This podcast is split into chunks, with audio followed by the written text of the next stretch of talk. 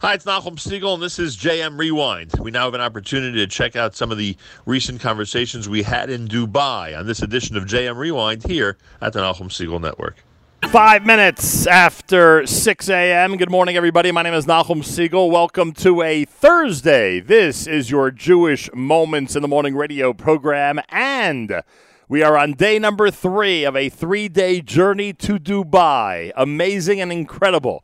We've been covering this story all through this week, just like we've been uh, discussing over the last couple of months. This amazing, historic agreement between Israel and the UAE and what it's done uh, to our community worldwide, what it's done to Israel, and what it's done uh, here in Dubai. It has been an incredible and amazing journey as we have seen up close and personal. Uh, just the uh, uh, amazing influx of people from Israel and the amazing reception that those people from Israel are getting here in Dubai in the United Arab Emirates. We have our full team here, of course, as we broadcast from 7,000 miles away and bring you special guests. And we are heading into our uh, first hour this morning with a very, very special guest, somebody who can enlighten us about life here in Dubai and certainly can give us an amazing perspective when it comes to the business community here in Dubai. He is the deputy managing director of Oasis Investments. He is vice chair of Al Shirawi uh, Group of Companies. He is a founding member of the UAE Israel Business Council.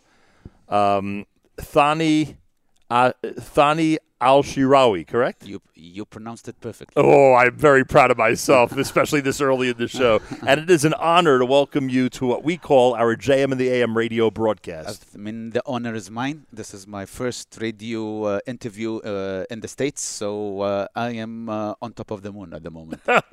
Much appreciated. I thank you for that.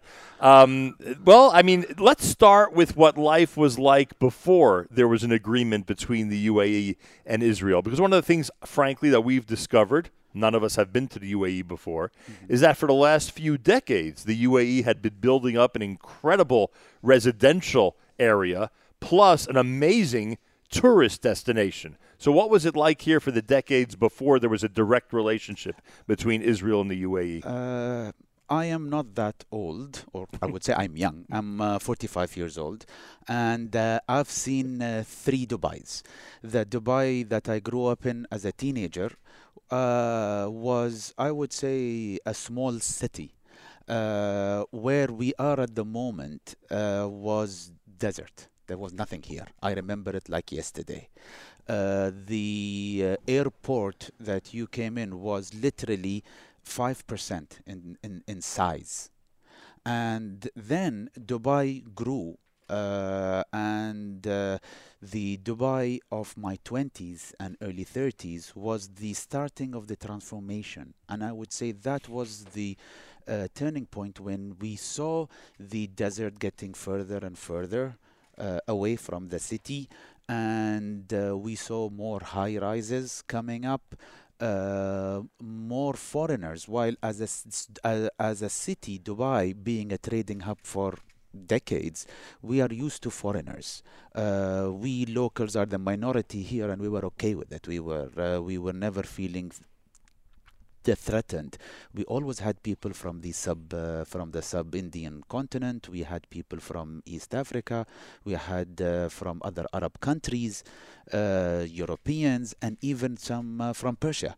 But uh, this was when more people started coming, started seeing more nationalities that were not used to Brazilian, Canadians, uh, Dutch we had German, but we didn't have Dutch. We had uh, Spanish, we didn't have Portuguese. So that was, I would say, a transformation. Mm-hmm. And Dubai was becoming more international. I mean, no longer, I mean, I studied in the States from 93 to 97.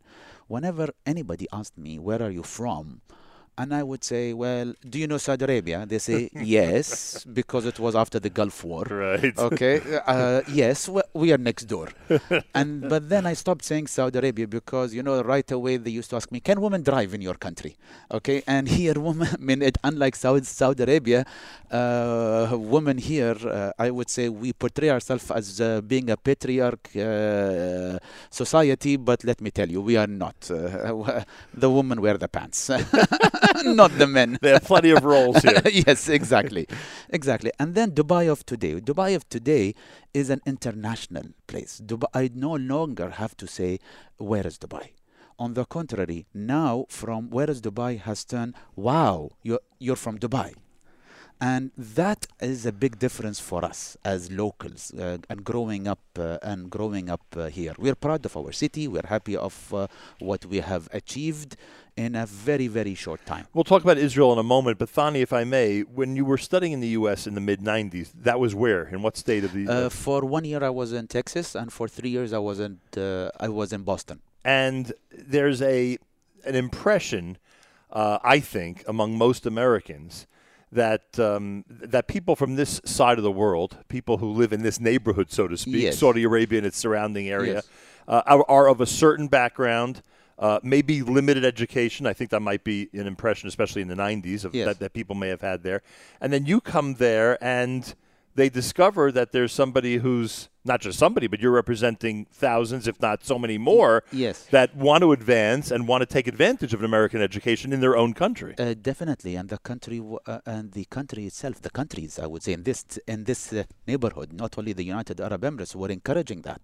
Right. They were uh, sponsoring and sending students on scholarships, especially for fields that we needed, such as medicine, such as uh, theoret- uh, theoretical science, Fields that were lacking here and had to be filled. Exactly, exactly. And some of the fields uh, also, and uh, some countries were even uh, discussing with some banks or some companies in the United States to give internship experience Right. to uh, to the uh, to the students. And uh, I was one of the guys that benefited from. So, what was your impression? I mean, Texas and Boston. Okay, we're from New York, but what? And I assume you visited New York at, at Um, certain I, times. I, I love that. city. So, what what are your impressions? Because we came here knowing that New York is the capital of the world, quote unquote, Yes. and started saying to ourselves, you know, there may be a shift because this capital of the world and you know where everybody gravitates to that's such so attractive. We, we think that this area now, after just being here a couple of days, could actually take some of that away from New York. Do you still think New York is at the top of the list when it Mm. comes to uh, this category? First of all, let me give uh, uh, myself and our leaders a pat on the back for a New Yorker to say that Oh, he thinks that we are, uh, we are. I mean, I know New Yorkers how proud they are. And living in Boston, I experienced it. I mean, whenever I went to New York to visit, and I tell them I'm from Boston, I experienced it firsthand. uh, Even that to that degree? yeah, oh yeah, yeah. I mean, I, I could not walk in the streets wearing a Boston Red Sox uh, hat. Yes. Boy. Yeah, they were. Uh, I mean, uh, for God's sake, uh, they still. I mean, Boston. Trust me, they're still public enemy number one in New York. I I know, I know. I mean, uh, Boston did not forget Babe Ruth, and New York. They remind us every single time about about Babe Ruth. So. Uh, and that was a long time ago. exactly, exactly. And living uh, two streets away from Fenway Park. Okay, Is that so- where you were? exactly. In the middle of college town. Yeah, yeah, and on uh, Brookline uh, Yeah. Street. If you've been there, uh, there is a huge uh, synagogue. I was That's literally, correct. I was uh, literally ten meters away.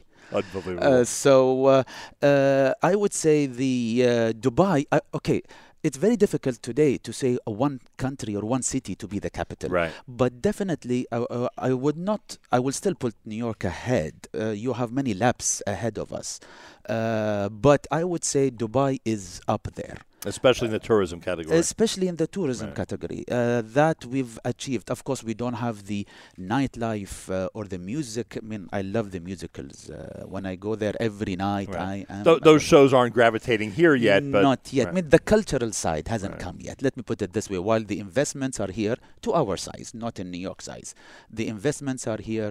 The tourists we get, uh, the city tourists. I mean, a lot of New Yorkers, uh, they don't come for the culture; they come for the city tourists, for the buzz, for the elect for the for the concrete Yeah. jungle, as I, they call I it. I come for the space, frankly, because you know in Manhattan we're really cramped, and Yes, here it's yes. just amazing how you build Yes. and the, and the type of space we get to enjoy. exactly. I mean, if uh, actually if you go to the other uh, cities in the country, you will even find it bigger. I mean, they actually like how you explain Manhattan to us. Right.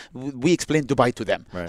that our place is cramped. Frankly, only in Scandinavia did I feel comfortable being this size until I got here. I, uh, I felt finally there's some room to, to move around for somebody my size. Uh, are you sure? Because I visit Sweden quite often, Yeah. and uh, a lot of times I have to walk into the room sideways uh, because the- it's, it's tight. well, if you notice, the, ta- the tables and counters are much Yes. higher than in the United States. Yes, Let's put yes, it that way. Yes. So now we get to the Israel piece, Of and, course. and you know why we're here. We're Yeah. here because of this incredible story that we're trying to bring to our listeners. Everyone knows about it, and the people that listen Yep. to us are familiar with the deal. Yes. But coming and seeing it with our own eyes, hearing it with our own ears is simply remarkable. Definitely. We have spoken to people that were stunned, especially on the Jewish Israeli side, that were stunned in August when all this started to quickly develop.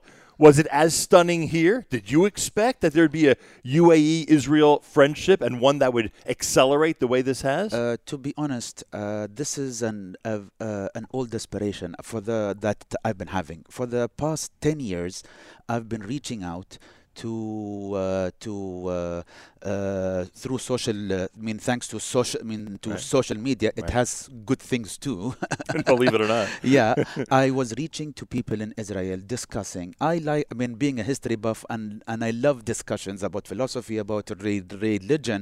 So I was discussing with Israelis a lot of points, politics, uh, religion, and uh, uh, when I talk to somebody, my point is not to convince them. Nor nor uh, my job is for them to hear my point of view and to hear their point of view. And then at the end of the day you be the judge of whatever you want to believe. Uh, so uh, I was listening to them and I was aspiring for peace from I would say from the second half of my teens. Uh, I was aspiring for peace. I read a quote by Napoleon mean himself being a warlord. He said the second worst thing uh, after uh, the second worst thing in a battle is winning. When he saw his soldiers uh, dead on uh, in the field. So the same thing i would say regardless who won and who lost the war okay we lost um, uh, all of the wars. But if you go to the family of uh, of uh, uh, of uh, of uh, okay sorry if you go to a family that have lost a loved one in a war and you tell them we won the war how do you think they would feel? Yeah. How do you think they would feel They'd say at a very, very big cost. Exactly. They lost a brother, I mean, Yeah. a father, a mother, a cousin, a son. You know that everyone in Israel can relate to what you're saying. Hundred percent, 100%. hundred percent, hundred percent. So, uh, w- w- why can't we? Can't why can't we be friends, and then negotiate peace? Because if you're negotiating peace with adversaries, you are playing poker. Let us let us face it.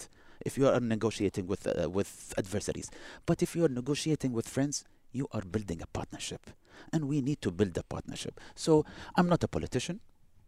I'm not a diplomat. I'm a businessman, and uh, okay, some people nowadays call me a peace s- propagator. Okay, so so yes, uh, I was reaching out, and August, and I was loud on social media. I uh, I even changed my belief in the word Zionism that has been vilified in the Arab world.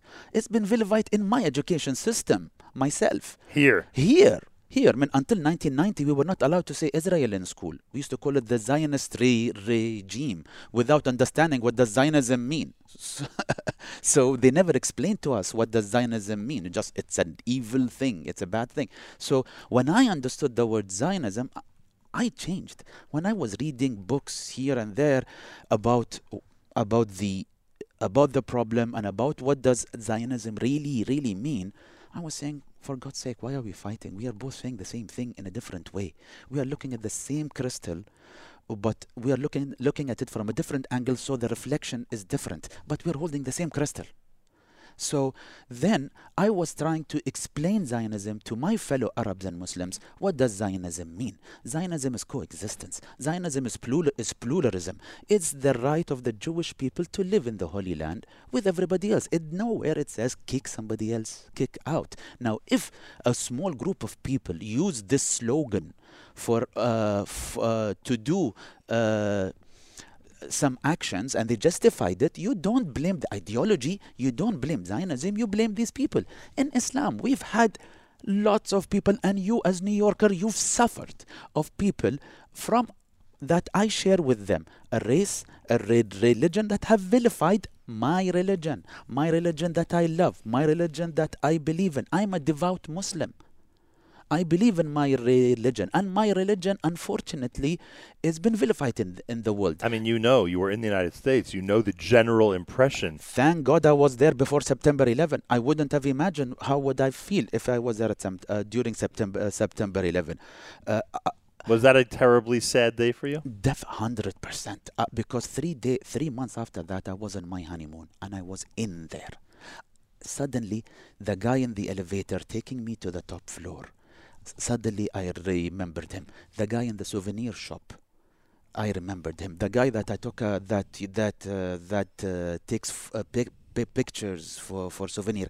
I remembered them. Suddenly, all of these just appeared. It was. I mean, All I- the innocent people all the, I mean, what did they have to do? I mean, M- Mr. Bin Laden, okay, what did you achieve?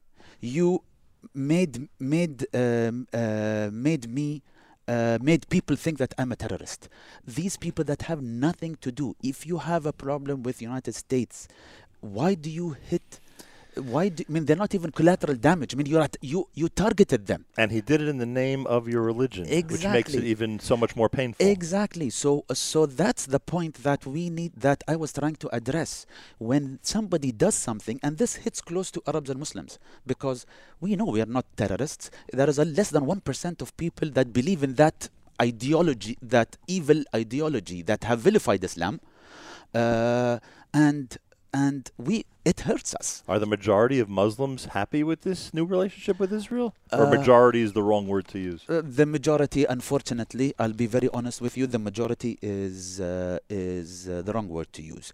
But uh, we are in a country that we believe in our leadership a lot. Our leadership, years after years, have proven to us that they want our welfare. We are not the only country with oil.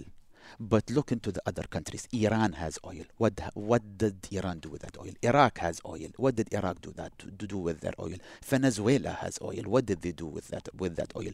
Kuwait has oil. Uh, Saudi Arabia has uh, has oil. It, this, it's important what you do with it, and and our leadership have proven that they want our welfare. So there there, there is a percentage of people that are like me that are on cloud nine. I can't wait till the COVID is over to visit Israel. I can't wait. Uh, and there are some people that are re- reserved because don't forget we've been adversaries in our education system on the newspaper and before August 13 uh, we were adversaries and uh, on August 13 suddenly you cannot expect a switch but But it seems that way. It's so interesting. because because of us accepting f- foreigners we are okay with foreigners Right. we we had a lot of Jewish people visit we had a lot of Jewish people Just visit not from here, Israel. but not from Israel Right. Okay, because even before we were saying we do not have a problem with the Jewish faith. We had the problem with Israel as being an adversary. right. Yeah, with the politics. But now, like me, like me, I want the peace with the Israelis and the Palestinians. If, if one state, two state, that's not up to me. My my leadership has said two two state. You would recommend to your colleagues in the PA to sit down at the at, a real peace table. Uh, if I can use a word stronger than recommend, I would use. Uh, I would. Uh, Implore them. exactly exactly because they need to sit across the table and read somewhere but first if they if they give themselves opportunity if they give them the palestinians the poor palestinian who's living there an opportunity to work with the israelis w- become and become friends become family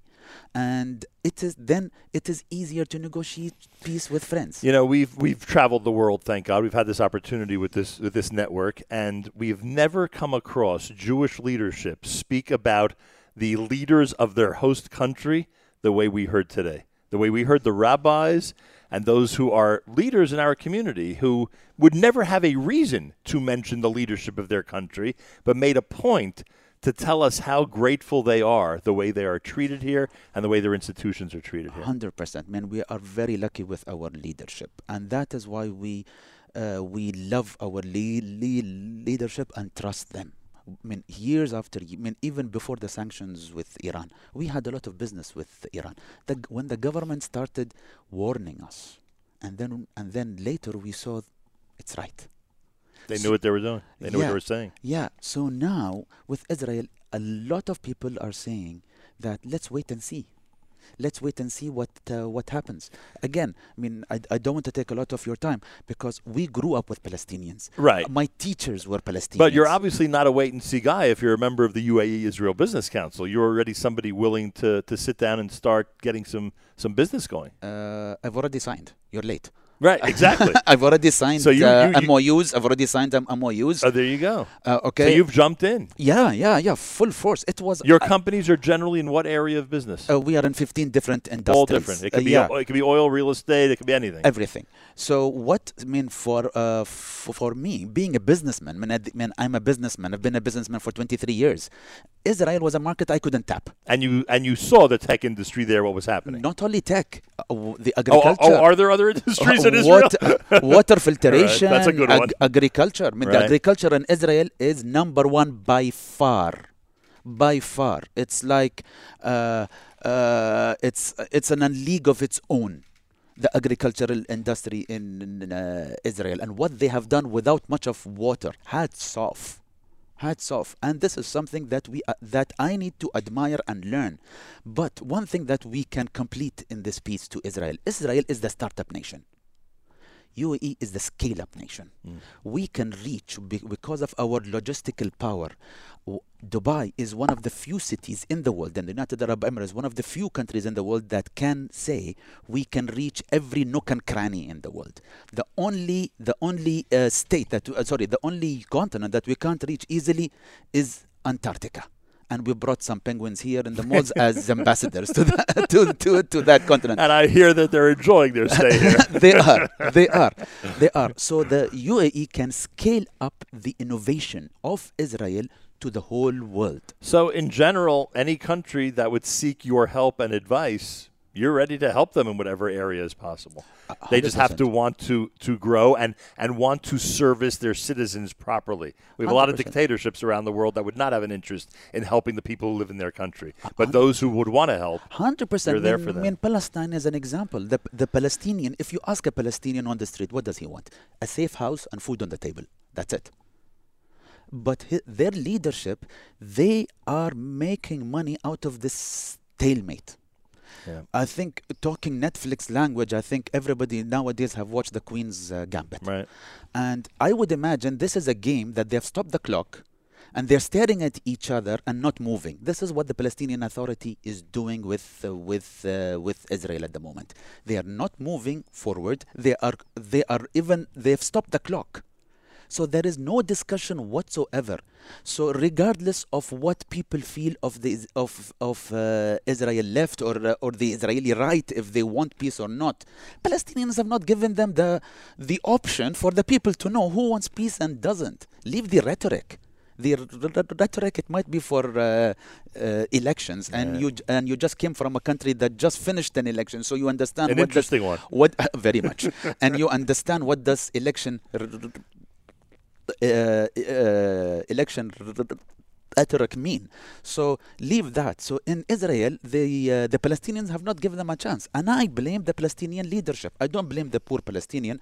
The Palestinian leadership have fed their people a mirage, and have put them in such a bad economic situation that, for God's sake. Uh, being a believer in uh, in heaven and in heaven and hell, I think uh, the Palestinian Authority have uh, booked uh, first class ticket to hell. Wow. Uh, unbelievable. What an honor to have you here. Thank Thani, you very Thani much. Al Shirawi. Thank you very Humor much. Humor me. Tell me something you miss about America. Tell me something. A product, uh, uh, something in Times Square. I don't know. Is there anything you miss about the U.S.? Okay, uh, are you a Giants fan? No, but I'm a big football. fan. I'm a Jets fan, but I'm a big. Are you a football, an American football fan? Dallas Cowboys. Seriously? And we're having a tough year. We got our butts kicked You can this say that morning. again. We got our butt kicked so bad, it's both cheeks are hurting me. Who who beat them? Who beat Dallas? Ravens. The Ravens beat them. Yeah, okay, we are not playing with our startup quarterback, but uh, uh, to me, American football is God's gift to humanity, and I mean it. And I'm not saying this because I'm sitting with an American right now. It's God's gift to humanity, not soccer. American football is God's gift to humanity, and I'm ready to more than discuss it. baseball. Uh, yeah. Yeah, yeah. Baseball is nice. It's, It's fun. Fenway Park. Right. No, no, no. F- See, baseball is a is a social game. Right. You can enjoy the game, Right. and at the It's more about the eating, the talking, the yeah, observing. The right. seventh, eighth, ninth Right. inning, your blood pressure goes up. American football, no. From the coin toss. From the coin Oh, toss. you hear this? Uh, From yeah. the coin From the coin toss. I mean, uh, I'm proud that I was there, and uh, I was there during the Emmitt Smith, Troy Aikman, That Michael was your era. Irvin, That Ma- was your era. J- J- uh, and Novacek. That was my era. Ken Norton before he goes to San Francisco. You remember that? He I- won I know Super that. Bowls with both Dallas and San Francisco. Yeah, yeah. And I mean, he had it back to back. He Correct. actually, three years in a row with because he had teams. he had two years Right. with the Cowboys, then one year. The one year where Deion Sanders stole that uh, in NFC conference from us, then he came over to us. This is amazing. this is absolutely amazing. Uh, an honor to meet you. Thank you very for being much. here Thank today. you very and you have an amazing country. Thank you And very please much. Please tell everybody you deal with how amazing this country is. Thank you very much, and and uh, and and and again, while I love Dallas Cowboys, but I prefer New York over Dallas City Amen. any day, Amen. any day. Uh, to to commemorate the fact that now you'll be able to tell everybody uh, among your family and friends that you were actually part of our historic broadcast, we have a memento, and that is our Nachum Segal Network Dubai 2020 I'll T-shirt. wear it with pride. I appreciate I'll that wear it very, with pride, and I promise you, because you because you like that I the fact that I like American uh, Football. football. The next Dallas Cowboys game, I'll I'll watch. I'll be wearing this. Phenomenal. So hopefully I'll it is my good. Uh, hopefully it's my good luck charm. It better be a good luck charm. As we say here, inshallah. Inshallah, that's right. Thani, thank, you. so much. Thank you. Thank you. Unbelievable. Thank uh, you. Thani Al Shirawi, unbelievable. Great conversation, and uh, what a an honor to be um, uh, to be visited and have this audience uh, be addressed by the deputy managing director of Oasis Investments and a founding member of the UAE Israel Business Council. Just unbelievable. Uh, third day of our journey to Dubai as uh, we continue here at JM in the AM. And um, I want to thank all of our sponsors. I want to thank all the people who made it possible for us to be here on this incredible journey. Our chairman, Ralph Rosenbaum of Rosenbaum Financial Services, is uh, is looking on. Neil Petch is with us. Uh, Neil is founder and chair of the Virtue Group. Has spent, uh, I believe, over the last ten years in this region. Uh, he has established 16,500 businesses. That's the statistic that's been given to us. We will confirm that with Neil in a moment. An honor to welcome you to our JM in the AM broadcast from Dubai. Honour to be here, sir. And finally, one of my team under exaggerates. 40,000 companies, It's 40,000. 26 years in the region. My gosh, unbelievable. What was it like 26 I now years ago? drive like an Emirati, which, which I can spend 10 minutes explaining what that means. Oh, is it a you. different culture of driving? It is a, a driving in Dubai is, is quite something actually because you've got this whole range of, of people. You have English who've just arrived from England. We join a line wherever there is a line or Right. a queue, as we like to call it. There are um, perhaps people from the subcontinent who are a little bit timid. Then there are people like me who think I'm Emirati, so I, but I've got half of the uh, culture of, of still queuing. So I think that's what Dubai is. It's a smorgasbord of everything, everything, and hopefully the best things uh, uh, combined. What was it like 26 years ago? I would assume much different than what I've seen over the last couple of days. Well, the big road you can see now, you used to be able to pull U-turns on it if there wasn't a camel. Not- not uh, anymore, uh, huh? there, I live on the Palm. I would be drowning uh, now because obviously that wasn't uh, there. Um, and uh, yeah, it's just an incredible. I mean, it's just a massive thrill, and and uh, you know, to to be. I think when you study economy. There's going to be two chapters on Dubai, and perhaps we're making a third chapter now with what we're doing with Israel, I which would- is just I would- super exciting. I would certainly uh, venture to say that. Um, so now th- this, uh, you, you get here because you're attracted to what 26 years ago? Was it investment possibilities? Was it a, a job offer? There has to be a reason why you decided to. Absolutely. Uh, firstly, I have to say, with apologies to uh, uh, the rulers, I didn't know where Dubai was 26 years ago. I'd lived in, in uh, a number of uh, countries in the Middle East and a lot of countries all over the world. My father was in the aviation uh, business. I was offered an opportunity to set up a, a, a company uh, here called ITP. And that was the first time you walked into this and country. guess what? I, I managed, as part of my journey, to launch a radio Nice. show, and and I've still survived. no wonder you sound so good on the air. Oh, well, thank you. I have the face for radio, right? So, uh, He knows Um, all the lingo. so yeah, we, we two of us set up a company. We grew it to 600 people, 70 magazines. Back in back in the days when people just read magazines, and uh, that that was the the start of the journey. And and it's just constantly what what I learnt from Dubai is is being an entrepreneur. And in, in the short space of time that I have seen how Emiratis and, and Israelis and Jews are working together, I think we're learning again now the ability to get straight down to business. Before and- we get to the Israel piece, is, Mm. is, is of the 40, 50,000, whatever the exact Yeah. figure is, uh, is the majority of your business interests in one category? Are they very diverse? How would you describe them? incredibly diverse. So when we started um, 12 years ago, Virtuzone set up 12 years ago, it was we actually started in joint venture with uh, the ruler of one of the seven emirates, Fujairah, actually, um, and we represented exclusively selling Fujairah trade licenses. Fujairah is, is happens to be the emirate that is on the Indian Ocean side. Um, of the UAE, um, it's an absolutely wonderful uh, uh, place, and, and you know is is uh, uh, less uh, um, uh, leading in tho- in those times than than Dubai. So they gave us that opportunity.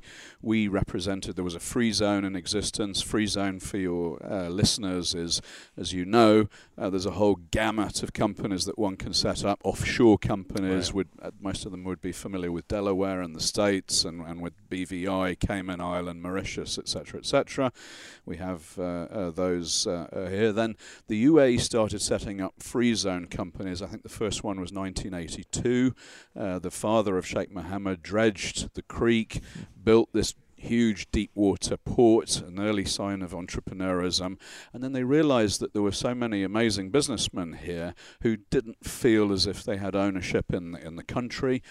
Give them 100% ownership of their country, give them the ability to repatriate 100% of their funds, give them, as I'm sure you've heard from Thani before me, 0% corporation tax, 0% income uh, uh, tax. That's an incentive, huh? uh, I didn't even know how to spell tax until about a year ago when, when we introduced uh, VAT at 5%. Right, I noticed that. So A lot less than some of the other countries we travel to. Ex- exactly. So um, you know, so so they realise set up a zone where you can have hundred percent ownership, make people feel as if they can really put their roots in here.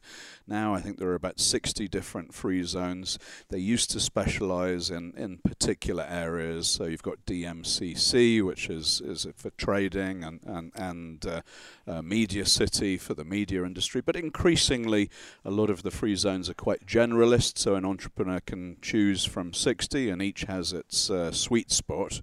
Um, uh, and and so you know it, it's it's it's quite a journey. Tell me how August and September went for you. Once Israel and the UAE make this announcement, ceremonies being planned, etc.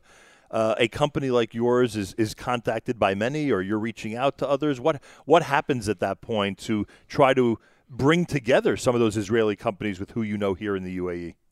Well, you're doing the the Israel UAE Business Council a disservice because obviously we'd planned this a long time before.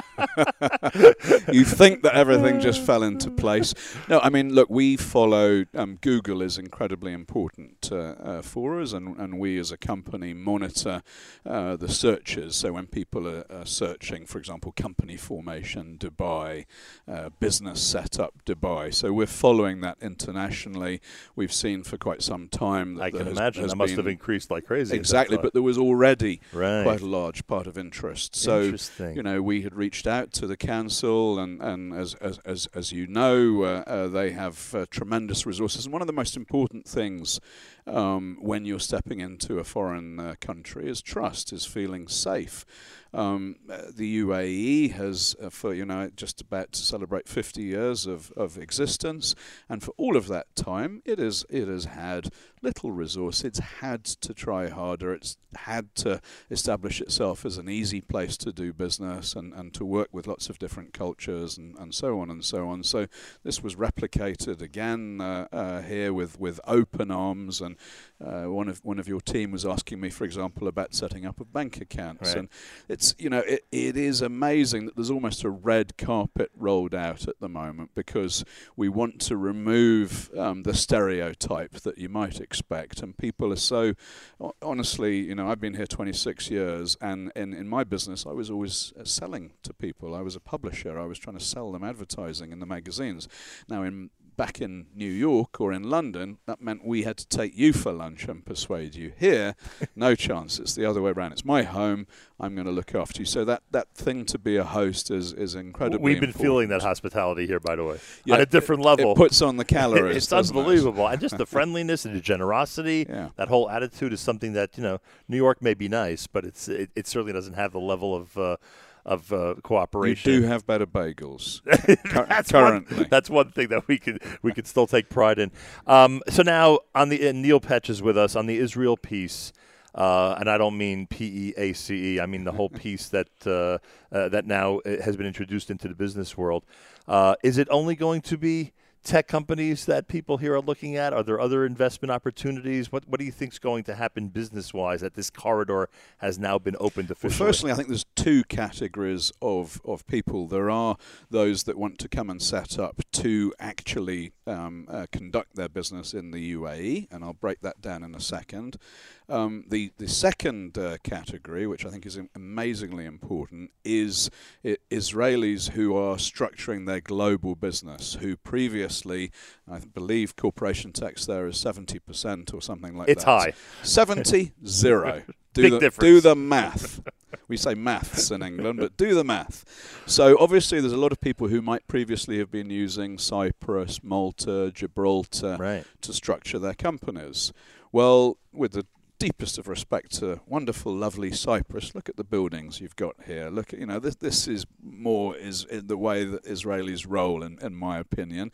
And Dubai's been planning to make itself attractive uh, uh, for a couple of years, and when it plans to do something, it executes it brilliant. On steroids. Exactly. so you can structure yourself in a sovereign country that has a great reputation for neutrality, and you so you can be incredibly tax efficient. You can run your global business. Look, you've got, you know, arguably the world's uh, best airline. You've got, as I already mentioned, the deep water ports. You've got amazing infrastructure. You've got a great. You, you set people up for success. You set people up for success. Yeah, exactly. The tax structure addresses that, and everything you just mentioned addresses that And that. the second part of it is Israeli companies who are seeking to sell themselves globally.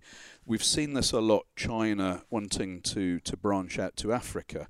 If you have a made in the UAE, a made in Dubai stamp, that adds a certain amount of credibility, that again, that reputation of being a peaceful trading nation, and so on and so on. People know it and trust it. They like to come here and, and do business.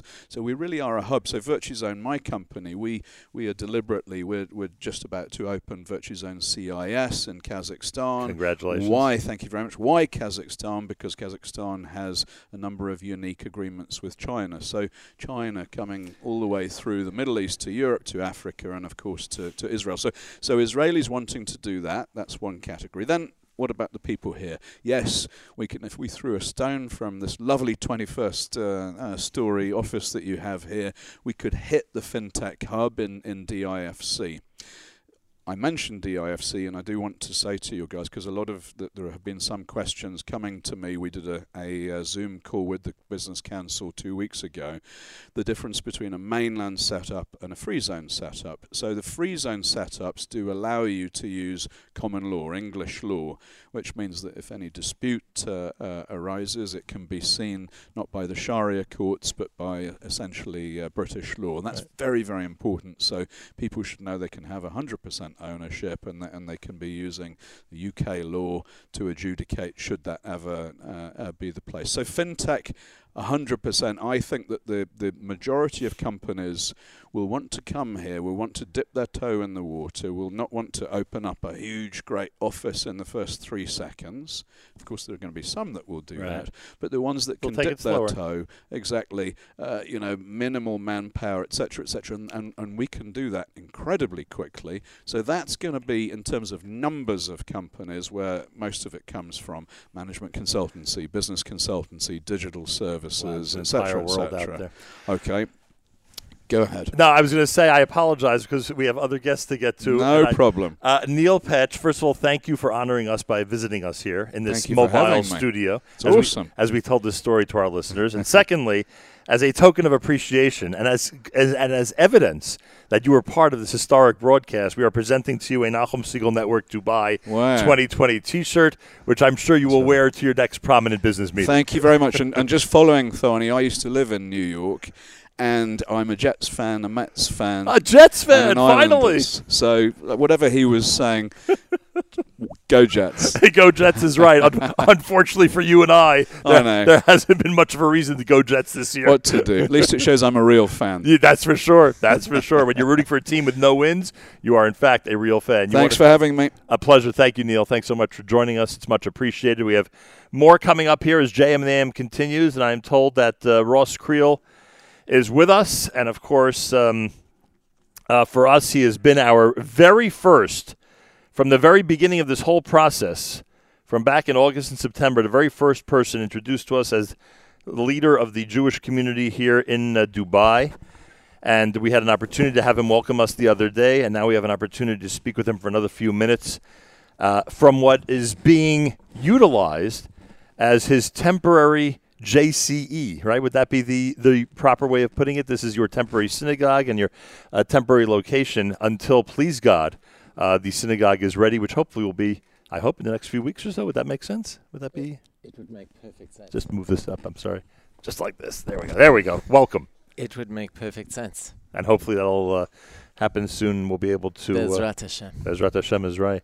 Um, and I'm sure they look. The hospitality in this city in general is amazing. In this building, we were treated today mm. with such generosity and hospitality. It's incredible. And mm. this is where you are housed on Friday and Shabbat uh, for your synagogue needs. So Baruch Hashem. You know, I was reviewing some of the notes that I um, that I took from our previous conversations, and you used.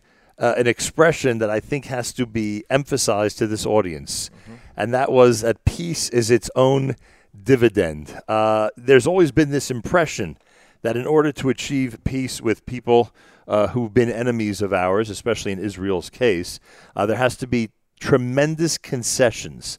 Uh, yet, for some reason, when it came to the UAE, uh, there has been this progress and success in the area of peace without any major concessions. Why has peace as a dividend worked so well for the leaders of this country? Mm. Nachum, I'm just going to tell you, your listeners, what um, the leaders of the UAE have said in answer to that question. And I think the answer that they've given is that the other strategy was tried. and uh, been there, know, done that. Huh? Exactly. Post Khartoum 67, the three no's, it was tried. And it didn't demonstrate um, progress for the region and progress towards peace in the region. And the Emirati leaders are saying the time has come when a strategy has failed to consider alternative strategies that might work. And I think it's just as simple as that. And in fact, you're right to say that this is the first deal. I mean, of course, the other peace treaties were with Egypt and Jordan, where right. this is a peace for peace deal. There is no land swap or any kind of land uh, issue. Um, of course, the UAE and Israel were never at war anyway. Um, and I think it, it's. Uh, it's a very powerful um, it's a very powerful concept that peace is its own dividend. And um, you've been in the city now for one or two days, and you've seen the number of Israeli business people that are here. And The uh, Hebrew that's being spoken, exactly. the kippot that are being I worn. know, I you know, know. that you can't wear a kippah in many countries of I Europe know, I in know. 2020. And in the UAE, not only are you wearing it, and am I wearing it, Mhm. but you feel comfortable wearing it. Sure, you do. No, it's extraordinary, and and um, but but to to return to your question, the peace will be a huge dividend for the region, reciprocally, um, for um, the UAE, for Israel, and hopefully for the broader region. One of the things I noticed, as you know, we've been speaking to people involved in the community for the last day or two. I don't, and we've had the ability to, thank God, travel the world and be in, in different cities around the world with uh, special broadcasts. I don't remember Jewish leaders going out of their way to praise the government, the host government where they live. I don't even remember it ever happening, certainly not to the degree that we're hearing on this trip. And to me, that's amazing. It's amazing that Jewish people in the United Arab Emirates feel not only comfortable enough, but I, I think obligated mm. to always cite the incredible leadership that the uh, leaders of this country give not only everybody, but specifically the Jewish community. Well, it's an obligation spiritually to show gratitude, um, but it's not. An I don't know if you would do it in South Africa, though. Well, what I want to say is that I've lived in many different countries and um, I've experienced many different governments. And I do have to tell you honestly that this is the first time in my life where I've been in a country where I deeply admire the, the leadership in the government. I just do. And um, the reason we mention that and say that is because we feel it. Um, it's something that we, um, it's based on our experience here. Interestingly, I've been to Morocco where, like we do here, they make a prayer for, for Right. the king, uh, Right. Mohammed VI. And I think they also feel a sense of deep gratitude towards the leadership there. But over here, it's something we deeply feel. And you only have to be here for a couple of days to understand why we feel that way. First of all, you see what an extraordinary achievement this city is. 25 years ago, there was, you know, not, none of this um, extraordinary metropolis existed. Uh, a dust track, you know, between Dubai and Abu Dhabi, and look at it now. Including where we're sitting So, right now, I'm told. exactly. so it's just an extraordinary, miraculous achievement. But more importantly for us as Jewish leaders, we've experienced the embrace, we've experienced the Islamic tolerance, we've experienced the um, courage and the um, vision that the leaders have shown towards us and our community, and we respect them for it and want to express our gratitude. And we do that not um, formally. Um, Jews all around the world make a prayer for the government. We do it, and it's in the liturgy. But uh, You do it with a lot of sincerity, though. I, I have to say that there have been times when the prayer's made, and you know, people in the community smile a bit, etc. Here, everybody stands. Um, the amen that is said afterwards is deeply felt. And as the community grows and flourishes over the years ahead, any Jew coming here will immediately understand why that prayer is said with such sincerity and meaning. Ross Kriel is here. We, we only suggest that Jews move to one place. That's been our policy for the last many decades. True. But with that in mind, um, because of the circumstance we're in right now, I don't mean COVID, I mean because we're visiting here, do you think there'll be an increase in the Jewish community? People actually moving here from other parts of the world? Well, what I, what I want to say is this: I speak as a diaspora Jew. Um, you are as well, obviously. We we um, love Israel as our national homeland, but I do want to say that the beauty of what's happening now is that there's an opportunity for Israel to look outward again, uh, especially in the region, Right. and look at the countries around the region um, that are friendly towards Israel, and see the benefit of ties with Israel, not just economically but also socially and culturally and there's a there's a sense of um, wanting to build bridges. And my view as a diaspora Jewish leader is that the our community has relevance in that regard, just as yours does. That the Jews living outside of Israel are ambassadors, ambassadors of the Jewish people, creating Jewish embassies all around the world, and that we have uh, a mission, uh, a sacred uh, mission, so to speak, that is relevant to the whole world um, and not just to specifically the Jewish community in the world. And I, the reason I'm here is because I believe in that mission, And I'm hoping that as we move forward into this new phase with Israel looking outward with a sense of confidence and optimism, that the diaspora communities around the world um, uh, will have a relevance um, um, not only to the Jews that are living there, but also to Israel itself, that will be considered beneficial and good.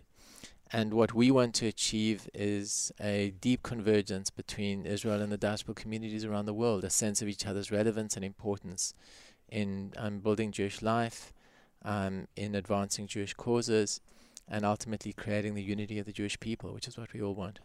Any special plans for Hanukkah for the city of Dubai? True, we have lovely Hanukkah events. Um, you know, there's a beautiful moment now in Hanukkah where our Hanukkah are coming out previously in previous years we lit them inside, which halakhically you can do.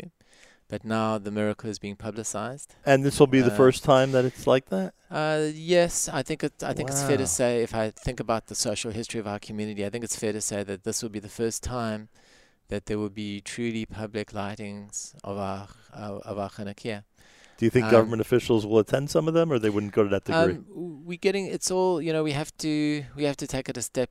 It's a step by step um, process. Right. Um, um, but uh, we the the time will come certainly in the city, uh, if not this year, but in years to come, when we will have dignitaries attend the lighting of the Hanukkah menorah, and all of us will celebrate the miracle together.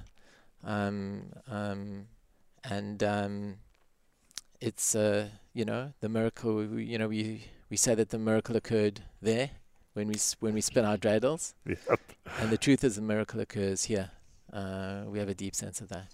and we're feeling it. I can tell you that much. The history of all this is being felt. And finally, and we discussed this the other day when you joined us for our first broadcast, and I'm so glad that you took this position. It is vital that we continue to remind, and I would use a stronger word, frankly, Jews in the diaspora, that there are real, legitimate partners for peace in the Muslim world. And you said you would spend a lot of time over the next few years drumming that into as many people's minds as possible. And I, I join you in that quest because I think it's one of the most important messages of this entire journey. Well, I really appreciate your coming out here and um, taking that message back to your listenership. Um, I think that it's important now to have a complete reset in terms of the way that we view the Arabic world. I put that in inverted commas, by the way, and the Islamic world as well. Right. The tolerance that you're exploring here is ex- is, is um, it's an Islamic tolerance. Um, it's based on the Quran, and it's based on a deep understanding of what the Quran is, going back to the Constitution of Medina, which um, imagined um, a citizenship that extended beyond Muslims and giving a modern um, uh, spin on that, using that as a modern way to regulate a beautiful plural society, as you see here in Dubai and the UAE. And it's so important for Jews all around the world to come and experience that and see it for themselves. Ross, thank you. You made our day on September the 15th when you joined us with a eyewitness report and with all the excitement of being in Washington. And I'm so glad that we were able to meet here in the. UAE. So lovely to have you. Appreciate that very much. Ross Kriel, everybody, if you come to Dubai, if you come to the UAE and you're looking for a leader of the Jewish community, look up Ross Kriel and make sure to mention to him that you heard him on the air with us at JM in the AM. More coming up. It is hour the end of hour number one of our broadcast for a uh, for the third JM in the AM broadcast of this trip as we continue at JM in the AM.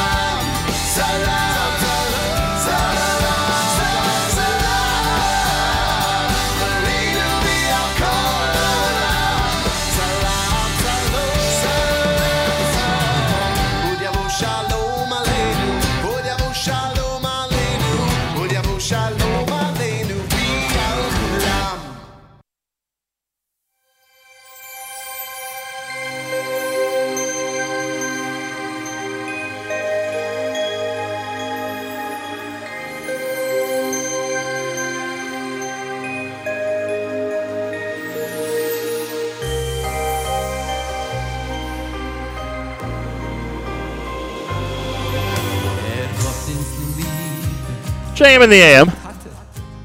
Thursday broadcast. That's Avram Fried. We'll try to do a little bit more of that later on. And I want to uh, again acknowledge Aryeh Kunstler and the incredible, and I mean incredible, theme song Salam that he covered for our journey to Dubai. We have a lot of people to thank. A lot of people to thank on this Thursday morning broadcast. A lot of people to thank.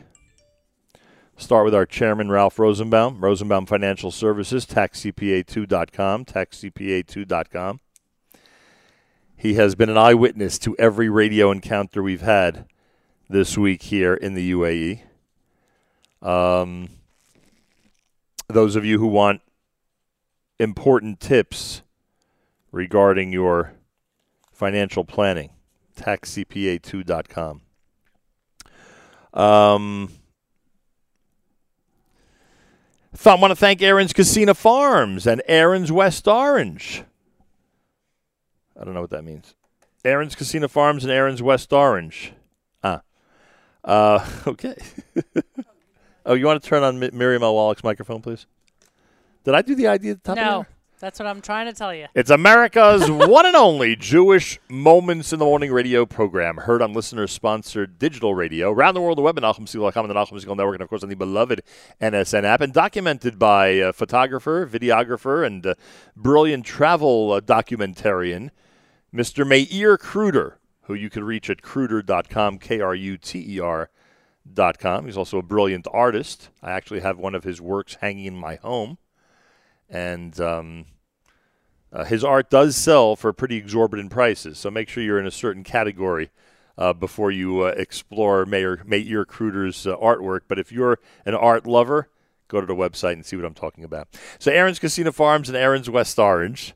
Uh, they are uh, an amazing shopping experience, and everything that you need tonight for Hanukkah they have, whether it's food or baked goods, delicious sufganiyot, uh, really good decorative plates and cutlery for Hanukkah, uh, special Hanukkah tablecloths, and uh, and the little tchotchkes that'll enhance your Hanukkah celebration. It's all there at Aaron's. Go to Aaron's Kissena Farms in Queens, kissenafarms.com. Go to Aaron's West Orange, aaronswestorange.com.